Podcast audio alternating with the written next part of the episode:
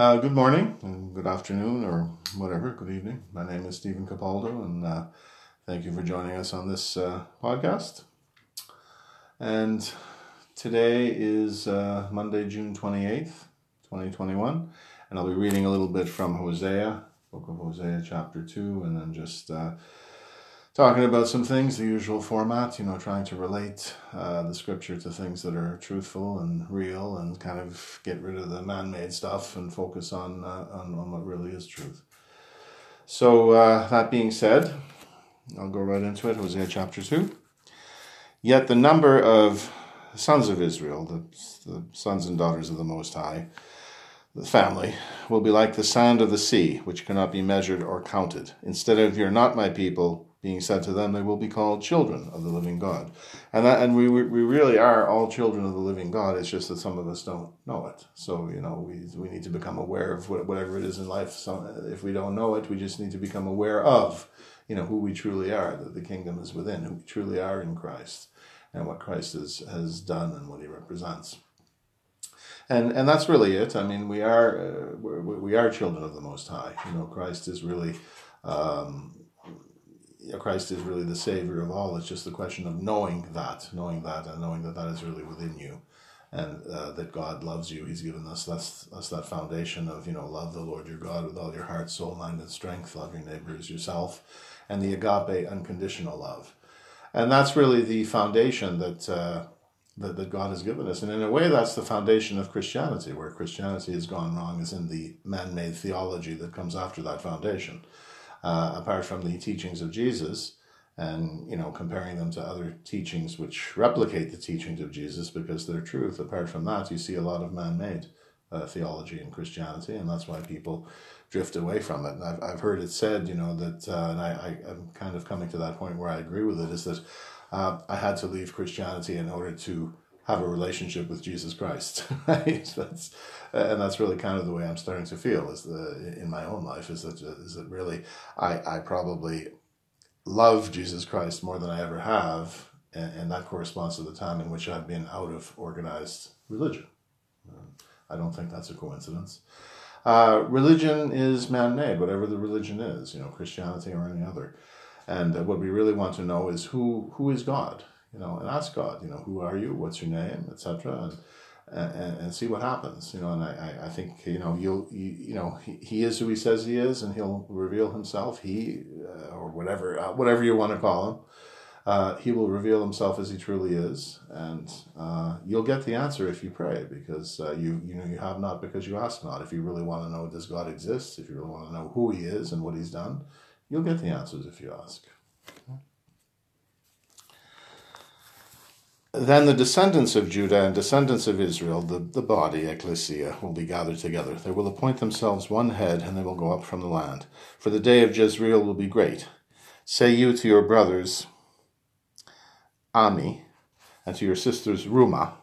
Now, Ami means my people, my people, and, actually there's Ami, and there's also uh, Rumi, which are the citizens of the Roman Empire, uh, the eastern part of the Roman Empire. Some of them were Muslim and some of them were not Muslim, but they're called Rumi, and I think Rumi is also the name of a uh, of a famous Iranian or Persian poet, if I'm not mistaken.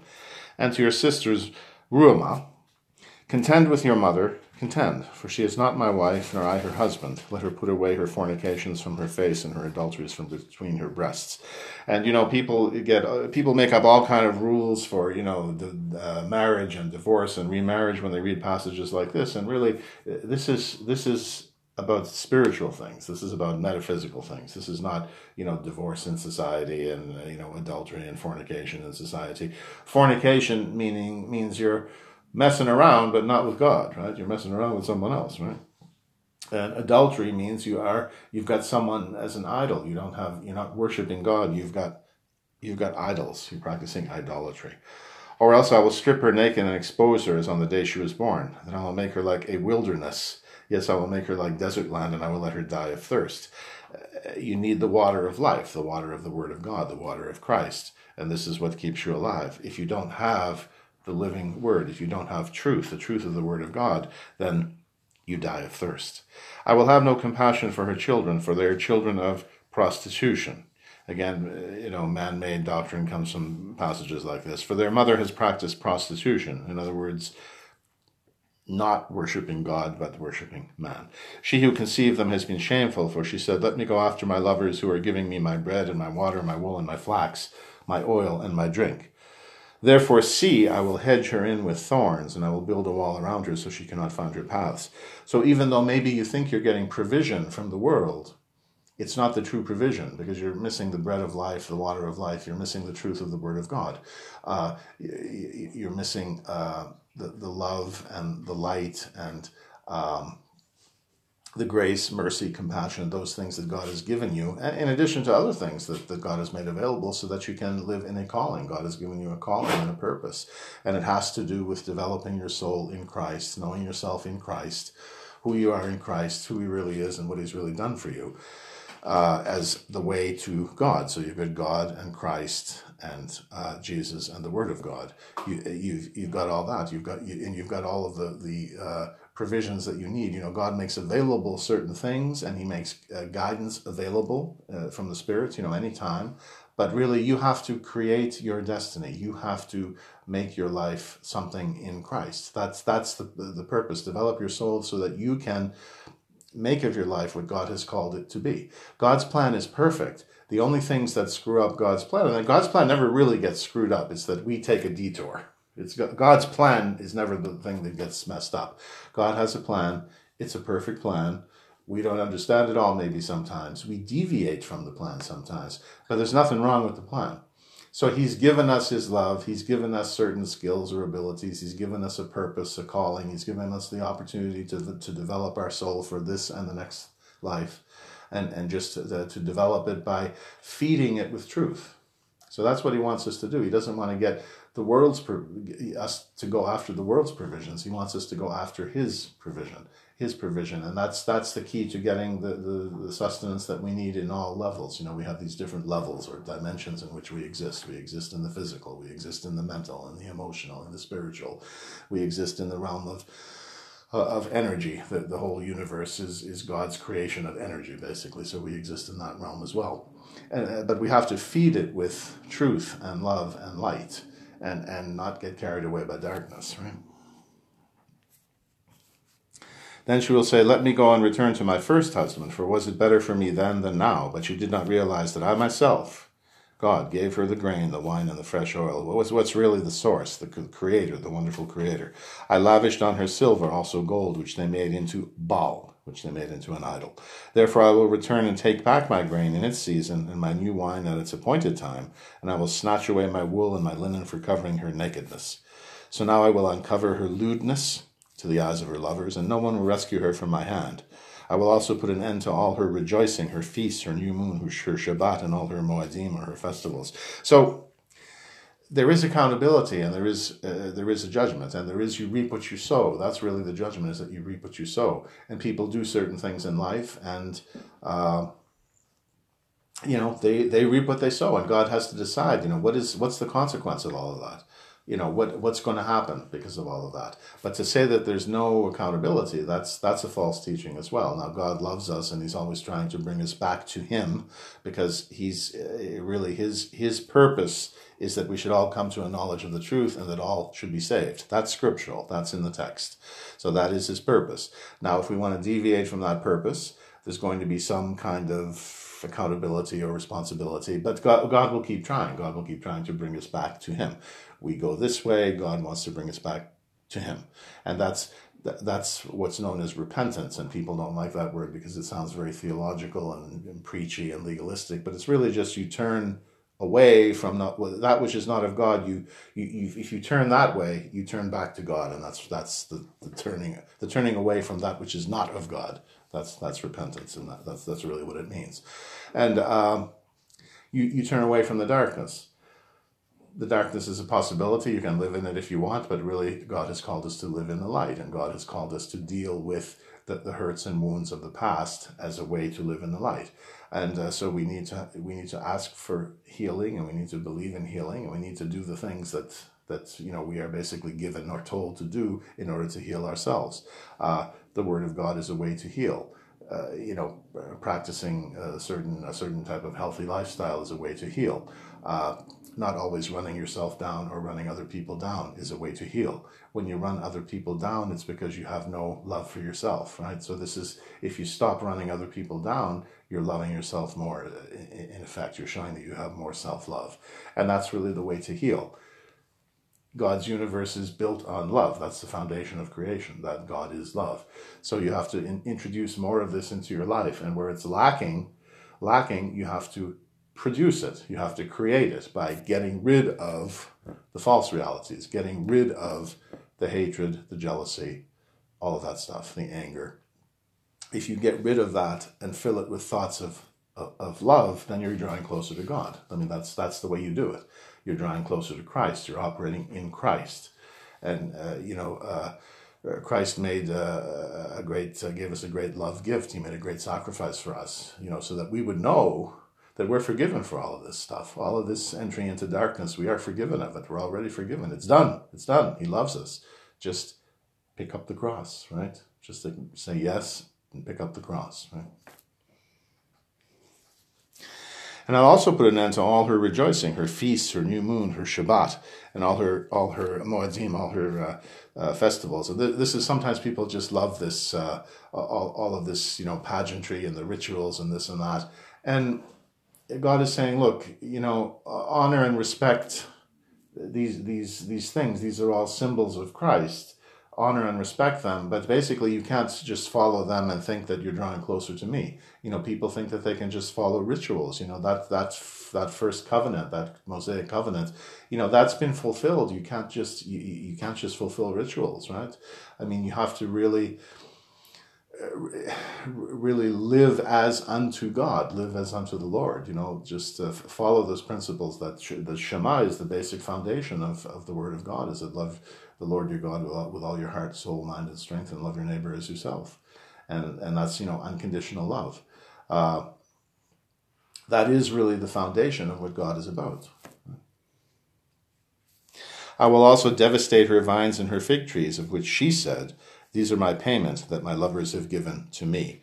So, in other words, people prostitute themselves for money, not necessarily being a prostitute, but people prostitute themselves for money and you, you can see how this has devastated the world. You know what we've all done for a buck, right? What we're and, and this kind of you know debt slavery cycle that we've all bought into. This you know three three dimensional world system, Babylon, whatever you want to call it. It goes by many names. This uh, world order, a new world order, whatever you want to call it.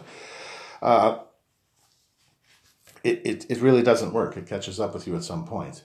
Uh, if if you're just doing something for money and not doing it for a true divine calling, eventually it doesn't work. Eventually the wheels come off off the wagon. But I will turn them into a thicket, and beasts of the field will devour them. There you go. They don't. It doesn't end well. Then I will punish her for the days of the Baalim to whom she would burn incense adorning herself with her rings and jewelry, going after her lovers. But me she forgot. It is a declaration of the Lord. So she forgot me. It's not. It's not that she adorned herself with these things, rings and jewelry. Some, some people get very legalistic and they say, "Oh, you can't wear this. You can't do, do up your hair." I mean, they forget about all that stuff. You know, the the original account of uh, in the garden well, what, what happened? It's that Adam and Eve, they wanted to be the arbiters. They wanted to be the judge. They wanted to judge good and evil. Now, I'm not saying that we should go for evil and ignore good, but what I am saying is God told them, let me judge good and evil. Don't you be the judge of good and evil. I will judge good and evil, and then you follow me. Keep your eyes on me. Don't you worry about being God and being the judge of good and evil. But then we do this all the time. We say, oh, no rings, you know, don't wear your hair up, don't do this, don't do that. All, and, and we think up all these rules. And then what's even worse is that, okay, so this is your little legalistic view of how the world should be, but then you try to call that theology. You try to call that the truth of the Word of God, and, and it isn't. And it's not saying here, don't wear rings and jewelry. What, what they're saying is you're, you're doing this because you took money from the wrong source, right? I mean, you prostituted yourself for money. You had idols, and to worship the idols, you did this ring and jewelry thing. going after her lovers, but me, God, she forgot. It is a declaration of the Lord. So then, I myself will entice her. I will bring her into the wilderness and speak to her heart. Uh, God is speaking. I will give her back her vineyards from there and make the valley of Achor a door of hope. She will respond there, as in the days of her youth, as in the day she came up out of the land of Egypt, when she left this sort of, you know, Babylon or, you know, world system, when she left the material sort of debt slavery situation. And Egypt was a very advanced civilization, but in the text it's often often contrasted with uh, the kingdom of God, right? It's not this is Egypt is sort of the kingdom of man in, in, in much of much of uh, scripture. In that day it is a declaration of the Lord. You will proclaim, My husband and never again call me my Baal. So, in other words, God is really the one you worship. You don't worship idols. You don't worship uh, Baal, uh, Satan, Lucifer, Moloch. That, those are basically the gods that uh, of the world that God says don't worship. Then I will remove the names of the Baalim, all of these idols, out of her mouth, no longer to be mentioned by their name.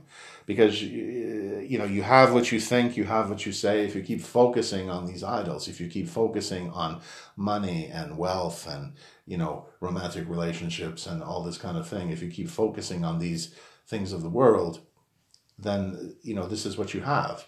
And if you're, you're in that sort of that dark lane and you're not in the light lane, uh, you know, you're just you're living away from God. You're living away from what God has for you, and it's a choice. It's a free will universe. You know, God created us with really the the, the right to use our free will and to make certain agreements to do certain things using our free will. Uh, but uh, very often, you know, we just uh, we we deliberately go for darkness. But that would be one thing. If you deliberately go for darkness, I guess you could change your mind and go for light but you get kind of sucked into darkness in many cases and you don't even realize that you are on the dark side so to speak and and there is that uh, there is that verse somewhere, if I could think of it, that's, you know, they, they uh, how much they're in the darkness, the ones that think they're in the light. And I think you, you probably recognize that scripture. I just can't remember where it comes from. Uh, I, I, can remember a lot of things that are in the, that are in the text, but if you ask me exactly where it is, sometimes I remember and sometimes I don't. You but mo- I would say more often I probably don't because it's not. I, am not focused on being a, an academic theologian that can that can quote mm-hmm. scripture and verse. I want to know what it says. I want to know what to do, how it really relates to truth and light and love, and not all this other crap that we get caught up in. And I, most of all, I, I really, uh, I really want to focus on, you know, well, what what did Jesus really say? compared to all of this man made theology that we have, all of this theology that has been made up. Because if you really go through his teachings and compare them to where these teachings have surfaced in other writings, other places, uh, it's that that's truth. And a lot of the theology that has been made up you know it's just made up. Well it's hit or miss. Once in a while people get it right but a lot of times it's just turns out to, to be a bunch of legalistic rules that are not really that's not really what the text is driving at. And i've spoken about this before and i'll speak about it again. But uh, you, you want to get away from the man-made doctrines you know and, and, and we were having you know we had one uh, there, there was one uh, teacher that, that, that we were watching that generally we quite like, but um, one of the things is uh, no women teachers. Uh, and you know, I, I, don't know why it just couldn't be the ecclesia who decides what the folks do, you know, and who does what. But uh, I mean, that's that. That to me, it seems that that would be more scriptural than to put a ban on women teaching. Uh, but when certain situations come up, then you try to finesse it and you try to make up these other rules well, it's okay for the woman uh, to teach. If the woman is a Bible translator, the woman can teach everybody, men and women. And it's okay for the woman to teach if the woman teaches Bible history. That's okay. But the woman cannot just teach uh, doctrine. Okay, so what's doctrine? There could be a doctrine of translation. There could be a doctrine of history. I mean, there, what, what what's doctrine? I mean, you just you, you when you when you go down that road and try to make these absolute statements that really aren't very solid, then you end up having to make these exceptions. So why do you make the exceptions? Or you know, uh, since since uh, I've been saying for thirty years that you know that a woman cannot be behind the pulpit, but now a woman's behind the pulpit, we can't call her a pastor, so we make up some other word, you know, guest speaker or whatever. You know, you just when when you when you go down the wrong road, you have to keep creating all these other side roads that make the problem even worse, make the problem even more complicated. Why not the ecclesia? The gathering decides who does what, and who, you know, man, woman, uh, divorced, uh, LGBT, uh, bigamist, polygamist, polyamorous, whoever it is. The the the the, the ecclesia should decide, the gathering should decide, you know, how, how it organizes itself and who does what. If you're going to have these, these gatherings, which it would be good to find like minded people who really want, want to uh, learn the truth and to be in Christ, but then let them have the authority, let them have the, the, the ability to organize themselves as they believe that the, the Lord wants them to be organized.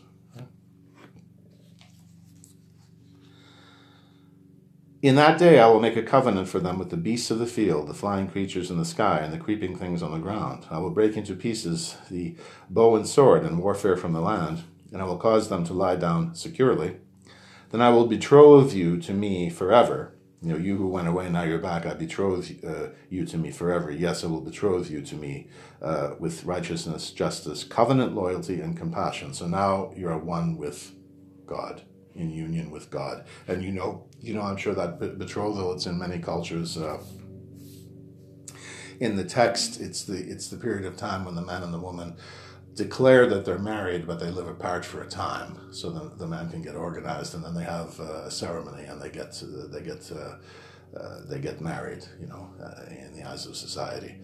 Uh, but the betrothal, it's like it's more than an engagement; it's in between engagement and formal marriage. Um, but, but it is a period of time where they uh, supposed to be no sex and the man is supposed to get uh, organized and you know not go off to the military and stuff like that. But it's it's actually it's not it's it's in the text, but it's it's it's in different cultures as well. It's it's not just the uh, it's not just the the Israelite culture or Hebrew culture. Uh, the the Russians have it too, and the other societies have it too. That the other cultures have it too, where it's it's more than just an engagement. It's actually you're beginning your married life, but you're beginning it in some kind of modified way until you really have a firm understanding of the the lay of the land and the ground rules and how you're supposed to operate, right? But then I will betroth you to me forever. You see that? But it does mean it is the start of the marriage. It is supposed to be. It is supposed to last. Now then, someone's going to say, "Okay, I never get divorced." No, no, that, no. That's the text doesn't say that. There are conditions for that. Yes, I will betroth you to me with righteousness Justice, covenant loyalty, and compassion. See, these are the characteristics of this union that exists between myself and God, right? I will betroth you to me with faithfulness, and you will know the Lord. So it will be in that day I will respond. It is a declaration of the Lord. I will respond to the skies, and they will respond to the earth. And the earth will respond with grain, new wine, and fresh oil. You're going to be blessed if you choose the path of God, the path of love. And they will respond with Jezreel.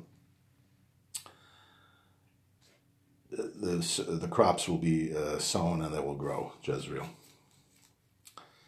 I will sow her in the land for myself. I will have the compassion on Lo Ruhamah. I will say to Lo Ami, You are my people. And they will say, My God. So that's it. We are supposed to be, all of us, we are supposed to be the children of God. So join the family. So I'll stop there and uh, read Psalm 91 and we'll conclude. Thank you very much for listening. He who dwells in the shelter of God will abide in the shadow of the Almighty. I will say of the Lord, He is my refuge and my fortress, my God in whom I trust. For he will rescue you from the hunter's trap and from the deadly pestilence. He will cover you with his feathers, and under his wings you will find refuge. His faithfulness is body armor and shield. You will not fear the terror by night, nor the arrow that flies by day, nor the plague that stalks in darkness, nor the scourge that lays waste at noon. A thousand may fall at your side, and ten thousand at your right hand, but it will not come near you. You will only look on with your eyes and see the wicked paid back. For you have made uh, the Lord your dwelling, even the Lord who is my refuge, so no evil will befall you, nor any plague come near your tent. For he will give his angels charge over you, to guard you in all your ways. Upon their hands they will lift you up, lest you strike your foot against a stone. You will tread upon the lion and cobra, trample the young lion and serpent. Because he has devoted his love to me, I will deliver him. I will set him securely on high, because he knows my name. When he calls on me, I will answer him. I will be with him in trouble, rescue him, and honor him. With long life will I satisfy him and show him my salvation. So thank you again for listening. We'll talk to you soon. Bye for now.